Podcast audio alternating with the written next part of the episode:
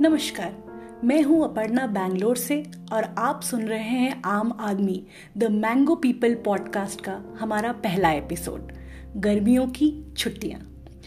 अब जो कोरोना की वजह से हम लोग सब अपने अपने घर में बंद हैं, सबको अपनी वेकेशंस यानी छुट्टियाँ तो ज़रूर याद आ रही होंगी।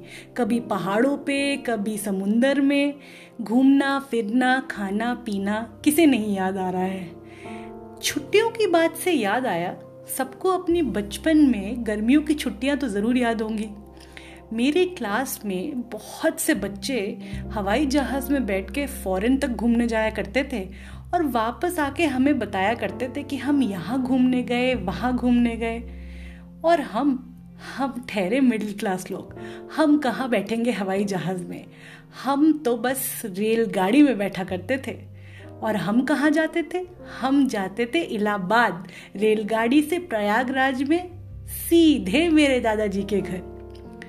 कभी एक्सपेंसिव छुट्टियों पे ना जाने का गम मेरे दिल को कभी नहीं सताया, क्योंकि जैसे ही स्टेशन से हमारा टेंपो फाटक तक पहुँचता था, घर के सारे लोग दादाजी सहित दरवाजे पे आ जाया करते थे।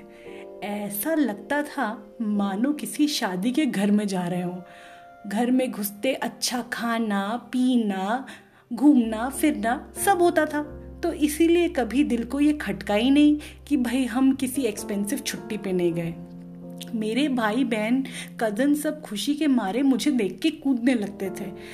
वो वैसे दो पल की खुशी होती थी, क्योंकि अगले ही दो मिनट में हम लोग कभी साइकिल के लिए, कभी टिन टिन कॉमिक्स के लिए, कभी खिलौनों के लिए लड़ने लगते थे। कभी प्यार, कभी तकरार।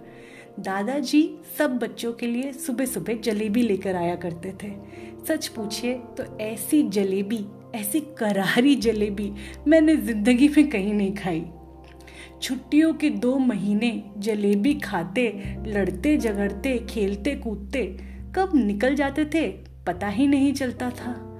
और फिर आम ज़रूर खाते थे। आम हम बाग में दो दो घंटे तक तोड़ा करते थे। और फिर वो आम खाने में जो मज़ा आता था, ऐसा मज़ा आम खाने में ज़िंदगी में फिर कभी नहीं आया। छुट्टियों के दो महीने ख़त्म होने आते थे, दिल भारी होने लगता था।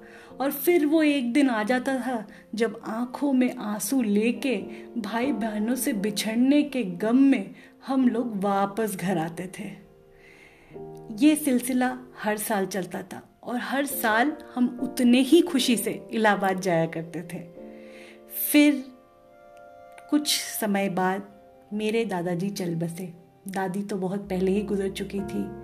वो डोर जो पूरे परिवार को एक साथ बांधे हुई थी, कहीं दूर चली गई थी। धीरे धीरे ज़िंदगी की मसलूफियत बड़ी हमारी पढ़ाई का बोझ भी बढ़ने लगा। और हमने इलाहाबाद जाना छोड़ दिया। हम सब मिलते तो थे, लेकिन पुश्तैनी मकान में नहीं। गर्मी की छुट्टी के कुछ दिन मसूरी में भी कटने लगे। या कभी बस घर में किताबें पढ़ के या स्टार मूवीज़ में सिनेमा देख के कटने लगा। आम तो हम आज भी खाते थे, लेकिन आम में वो मिठास नहीं होती थी। पर आज भी जब मैं सोचती हूँ तो गर्मी की छुट्टियाँ तो वही थी। जो हम इलाहाबाद में गुजारते थे, अपने सब कजन्स के साथ, हँसते, लड़ते, एक दूसरे के साथ वक्त गुजारते। आज जब हम कोरोना में अपने सब करीबी लोगों से नहीं मिल पा रहे हैं तो वही सुनहरे दिन बार बार मुझे याद आ रहे हैं। क्या आजकल के बच्चे भी गर्मियों की छुट्टियाँ ऐसे ही गुजारते हैं? क्या हम लोग जिस तरह की छुट्टियाँ गुजारते थे, क्या सब लोग वो बच्चे आजकल के वो छुट्टियाँ वैसे ही गुजार पाएँगे? ये तो समझना बहुत मुश्किल है क्योंकि आजकल टेक्नोलॉजी इतनी आ गई है कि सब टेक्नोलॉजी और लैपटॉप और कंप्यूटर इन्हीं सब चीज़ों में वक्त गुजारते हैं। लेकिन कोरोना ने हमको एक चीज़ ज़रूर सिखाई है कि अपने रिश्तों में मजबूती बढ़ाइए, क्योंकि जो वक्त एक बार गुजर जाता है, वो वापस नहीं आता।